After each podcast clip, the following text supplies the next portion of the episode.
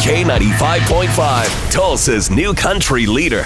From Nashville to Tulsa, if it's country music and it's worth talking about, you hear it first on Cash and Bradley's Country Now. It's brought to you by River Spirit Casino Resort. Chris Stapleton, he says his new album, Starting Over, is different than all the others. There's a few songs that I've pulled from my big sack of songs, but but a lot of the songs uh, on this record kind of happened in the space of making the record. So yeah, in that sense, it's probably more of a, of a slice of life than some of the previous records. I got to tell you, my favorite song on there is Arkansas. It is a it is Arkansas? a rockin' yes, it is a rockin' blazing Chris Stapleton song. I dig it. What's the song about? It's I guess about Arkansas. I don't know what songs are about. Come on, I never pay any attention to what songs are I'm about, just but I know. I like it. It must be probably about how much he hates Arkansas. My guess.